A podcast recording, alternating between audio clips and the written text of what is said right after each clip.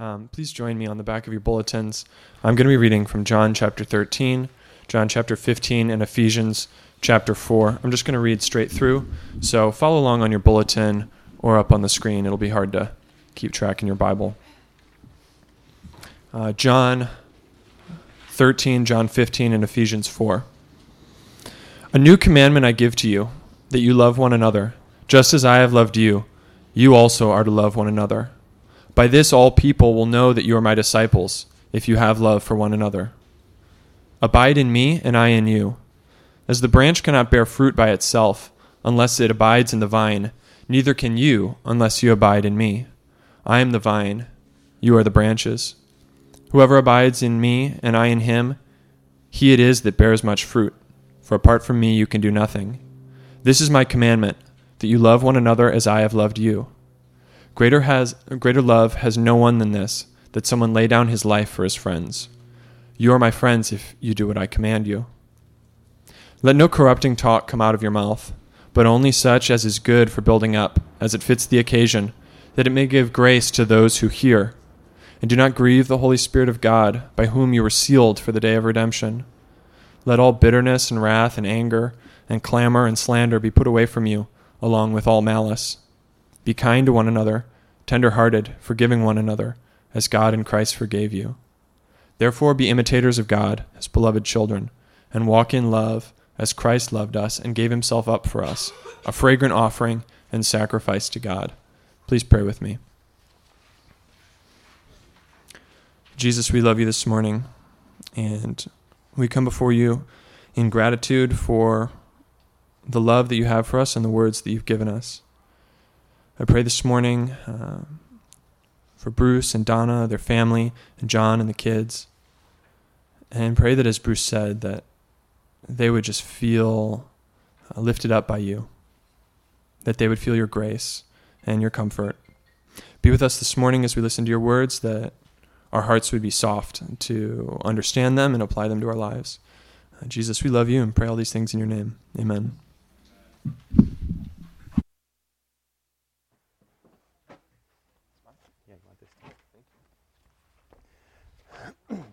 All right, good morning, everyone. I invite you to keep your Bible in front of you, or or your bulletin. If you have that, you can uh, follow along with that as well.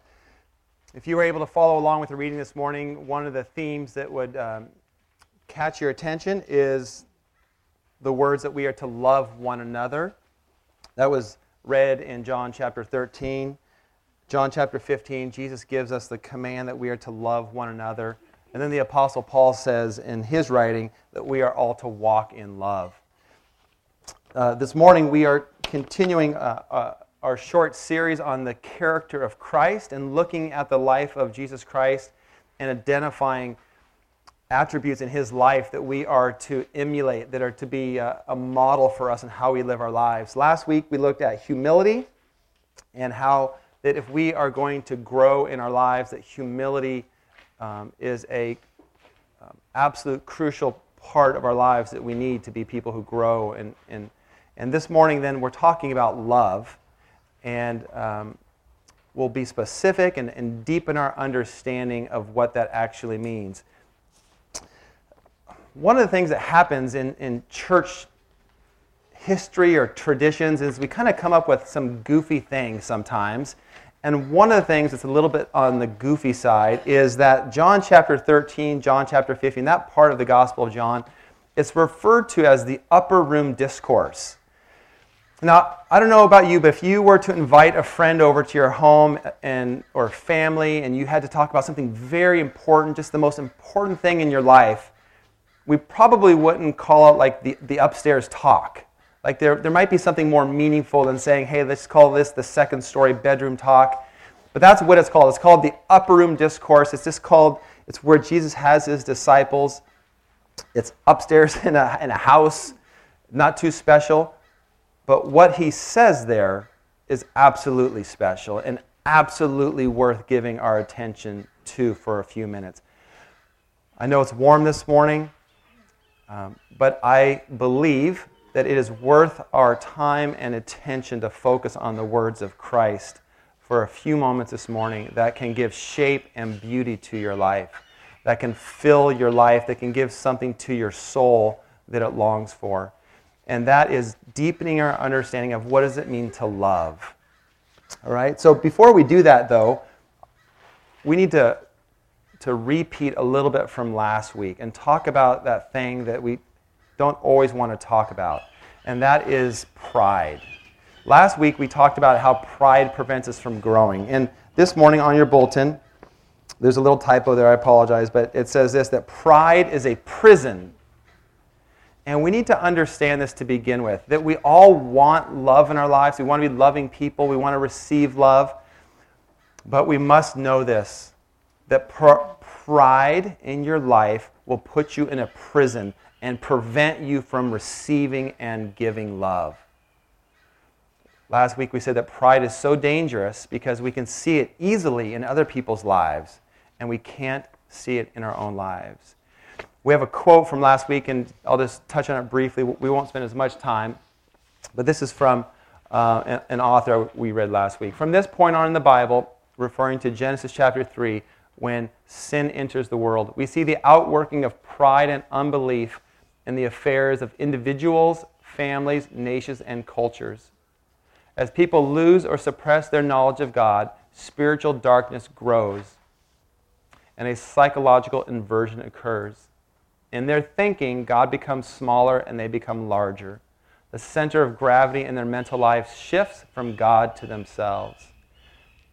They become the center of their world, and God is conveniently moved to the periphery, either through denial of his existence or distortion of his character. Self-importance and godless and godless self-confidence grow stronger. The cycle that follows is familiar. People exalt themselves against God and over others. Pride increases, arrogant and or abusive behavior ensues, and people suffer. When pride happens in our life, we can't love. It, it locks us away and prevents us from loving. We said last week that it creates things in our hearts. It creates entitlement. You owe this to me. It creates negative things in our lives that prevent us from experiencing love. We talked also, too, that it prevents us from apologizing. It prevents us from being honest with ourselves. It has all of these continual negative effects. We also said last week that pride is the gateway sin that leads to all other sins. And that is why Jesus, in these final hours before his death, he sits his disciples down and they have this talk. And one of the things they talk about over and over again, it's repeated, Jesus says this, that by your love for one another, people will know that you are my disciples. That your love for each other verifies me. That's what Jesus is saying, that it verifies the truth of the gospel. It verifies who I am. And pride prevents love. It just locks you up in your own little safe place, and it prohibits you from growing. So, this morning, John chapter thirteen, Jesus says that what we need is a new heart. We don't need minor adjustments. We don't need a restrained heart where you say, I'm just going to restrain my prideful desires. The gospel says we are all in need of a new heart, that Jesus transforms us from the inside out. And that need is deep because of the impact of pride in our life. So let's ask this question then. If pride has this much damage, or does this much damage to our lives, how do we love? What is the starting point for love in our lives? And that's what Jesus says then in John chapter fifteen. And he begins by using this example in chapter fifteen, verse one. It's not in the bulletin, but if you have your Bible, it says, I am the true vine, and my, fa- that my Father is the vine dresser. And so Jesus begins teaching his disciples that if you are going to live life well, if you're going to have a beautiful life, if you are going to be my missionaries, if you're going to be my ambassadors, that you must love one another. And that that only comes through abiding in Christ. Chapter fifteen, verse four says this, abide in me and I in you.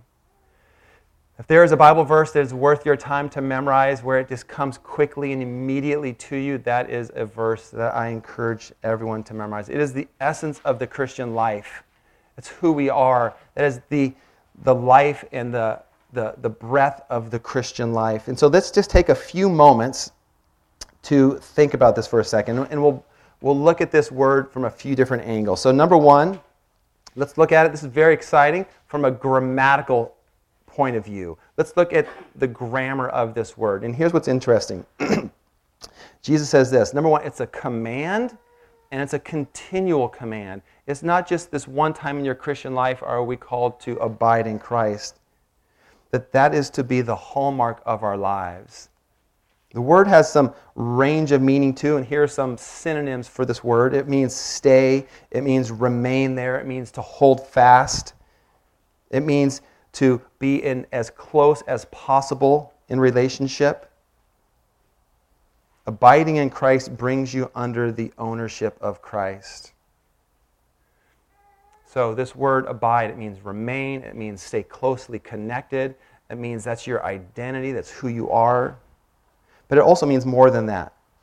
Chapter um, fifteen, verse seven says that abiding in Christ is more than just a grammatical understanding. It's also a verbal understanding. Chapter fifteen, verse seven says this, "If you abide in me, and my words abide in you, ask whatever you wish, and it shall be done for you." So abiding means that there's some connection with the Word of God. There's some connecting point in your life with what God's word says to you. So it's verbal.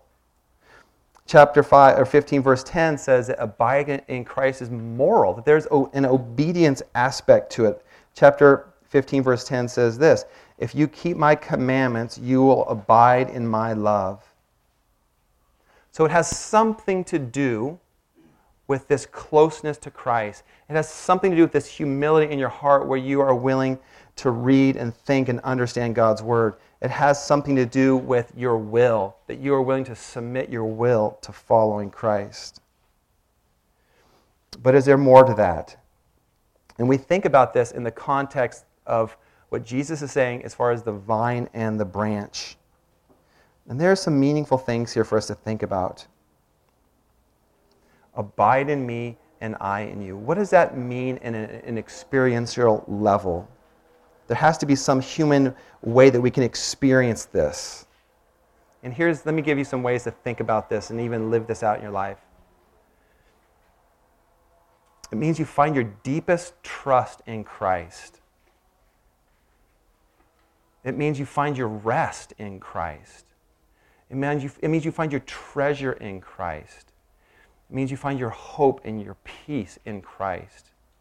That the deepest part of who you are, your longings, your desires, they're centered on Christ. And it becomes a powerful, meaningful way that we live our lives when Christ is at the center of your lives. Day by day, moment by moment, that you are living your life abiding in Christ. And when you live your life that closely connected to Christ, then you begin to learn how to love people, that we begin how to learn how to love one another, because your heart is full. Paul said this, and we looked at the, this last week in his writings, where he said, talks about, being, he warns us about vain glory, about our hearts being empty. All of our hearts want to be full. And if we fill them with things besides Christ, anything other than Christ, it will leave us starving for more. And that's how pride begins to work itself out in our lives, where you begin to use people, manipulate people, because you're looking for people or events or things to fill your heart. And Jesus says this, he even says this in, in verse one, he says, "I am the true vine." There's only one thing in your life that will bring true happiness in your life. There are false vines, there are false things that appear to bring meaning to our lives, but Jesus says there's only one true vine, that, that we must remain close to him. Jesus goes on then in verse twelve and says this, "This is my commandment then, that you love one another as I have loved you." So Jesus is teaching his disciples that your life is found in me. He's leaving soon, he's, on his, he's hours away from the cross, and he wants the disciples to live life well. So let's think about this for a moment, and we'll spend the last part of our time thinking about this then. If our life and our hope and the deepest longings of our lives are found in Christ, then we are empowered to love well. And that means then, and this is the last point in the bulletin, that you are able to reassess in your life what makes life beautiful. Reassess, what does it mean to win in life? What does it mean to have a beautiful life? And Jesus is saying this. Above all else, he doesn't say just once, chapter thirteen, chapter fifteen, he repeats this theme over and over again, that we are to love one another well. That that is evidence of a changed heart. Greater love has no one than this, that you will sacrifice your own life, your own desires for one another. Are you willing to think through that? Are you willing to reassess your life? In light of the culture where we live, where we put things higher than that. Jesus is saying this, that this will create a counterculture, a new culture. If the highest priority of our church in our lives is that we love one another and the other things are less important, Jesus says that is the mark of a true disciple. So let me give you some things, just a few things for you to think about on how you can reassess your life and decide for yourself if your life is on a course of beauty, where you are abiding in Christ and you are showing love, or it's being filled with something else. All right, so reassess your life. Number one, order all of your life around abiding in Christ. Order all of your life around abiding in Christ. And here's what that means. It means you must take some part of your day. You must plan and think about this for um, some time. And, and you decide how much time you want to put to this. Maybe it means if you're married, you go out to dinner with your wife. If you're single, you do this by yourself or with some friends. What does it mean for us as a family, your own personal family, your own personal life, that you center everything, you order all of your life around abiding in Christ? And you think about that now. What are you what are you ordering your life around now? What happens is now is most of the time we just order our lives around what we do next. We're just full speed ahead. What's next? What's after church? We're already thinking about what's after church. We're thinking about Monday, and we don't think about what does it mean to abide in Christ. So have a plan. Think about what's really important for your life. Connect it with what's really important in your life. And it means this. Once a month, go out to dinner with your boyfriend, your girlfriend, or your husband, or your wife, your family, your friends, and talk about it. What does it mean to order our life around abiding in Christ? Weekly, daily. Number two, trust Christ to meet all of your needs. Trust Christ to meet all of your needs. The vine is connected to the branch and produces fruit, not by big effort. Fruit trees don't produce fruit by saying, just try harder, try harder, try harder. Fruit is produced by believing, by trusting, by receiving, by resting in Christ. This is how John defines faith. Think about this for a moment. The Gospel of John in all of his writings, and he defines faith in Christ, the complete opposite of how we function today. Try harder, faster, more, new, better things. And Jesus says, rest, receive, stop, be near me, connect your life to me, trust him to meet all of your needs. The word abide means this. Don't go anywhere, but stay right here next to Jesus. Stay right here. Abide in him, rest in him, receive him. Next, number three, see Jesus as your ultimate treasure. See Jesus as the ultimate thing you value in life. And you have to be honest with yourself, because there is so much of life that we don't. We treasure, what do we treasure in life? The approval of others, the acceptance of others, financial security. There's so many things in life that we treasure besides Christ. if you want to reassess your life and have a beautiful life, order your life, all of your life, around abiding in Christ. Trust in Him. Treasure Christ. And number four, love one another the way Jesus loves you. This has nothing to do with finances, nothing to do with material things. This has to do with relationships. Your relationship with Christ first, and second, you love one another well. And we have a model to do that, and that is Christ, that is Jesus. There are specific ways we can even think more about doing this. How do we do as a church in welcoming visitors? How alert are we to welcoming new people? Are we too busy and preoccupied with just talking to people we always know? Let your love be genuine. Paul says this, and this is the last part from Ephesians. Loving one another well. So, Jesus, in this upper room, he's talking to his, his disciples. He's investing in them. One of the apostles that is not there is the Apostle Paul, who writes many books of the Bible. And the Apostle Paul, in writing his letter to this church in Ephesus, says this: let no corrupt talk come out of your mouths.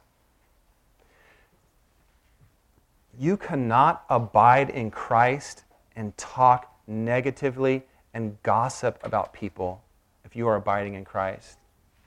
Why would the Apostle Paul say that? Why would he put this there? Because we're all tempted to do it. Every one of us here is tempted to be hurtful in our speech.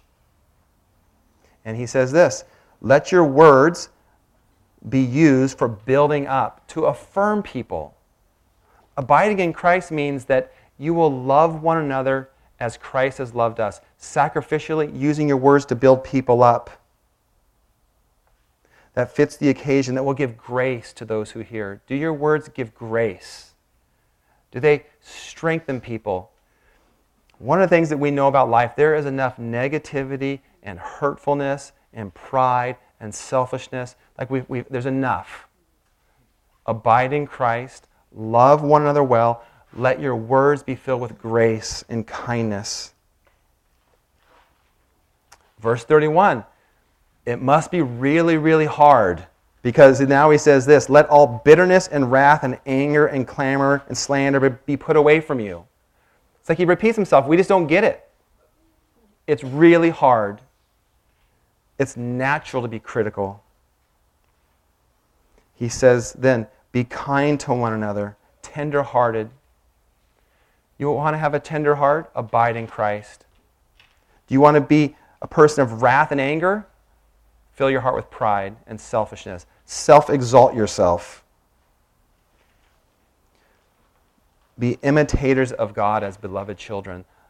The person of Jesus Christ is that. He is the perfect example of God. He is God. And then he says this: so walk in love. You do that by abiding in Christ. You don't just conjure up and work up really hard to say, I'm going to be a loving person this, today. You say, you know what? I'm going to rest in Christ. I'm going to believe in Christ. I'm going to trust in Christ. I'm going to stay close to Christ. And when you do that, you will walk in love. And you will be willing to give your life as a sacrifice for others. The only way this happens in our church is if there are shared values. If we hold highly the Word of God, if we hold highly the example of Jesus Christ and His humility and His love for each other. There has to be a conscious commitment, a conscious decision as a church family that we will abide in Christ, that that's where our hope, our identity is found. And only when that happens will we be loving. And the alternative is criticism, mean-spirited, gossip, favoritism, all the things that can happen. Pride happens slowly, little by little over time. Little compromises, little gossip here, little mean thing here, little hurtful thing here. And those little things just dig in and they hurt.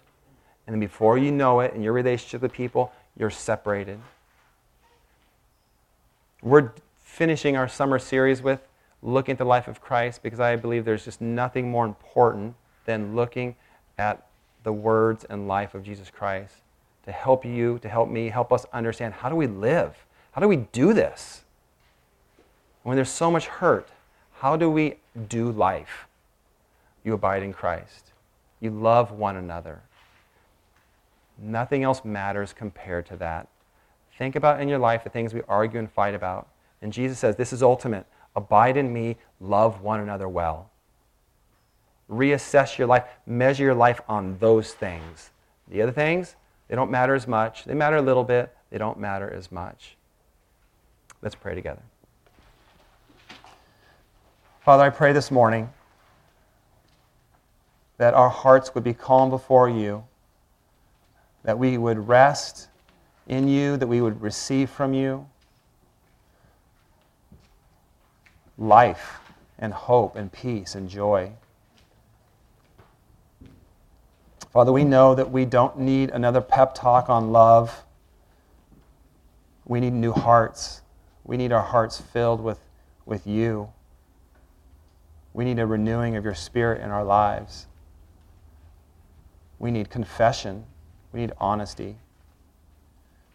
Father, I pray that you would do a work in our lives that would deepen our love for one another, that our hearts would be filled with kindness and gentleness towards each other. Father, develop compassionate hearts, understanding hearts. Take away prideful hearts, self-righteous hearts. We confess that we are in need of that this morning. We love you. In the name of Jesus, amen.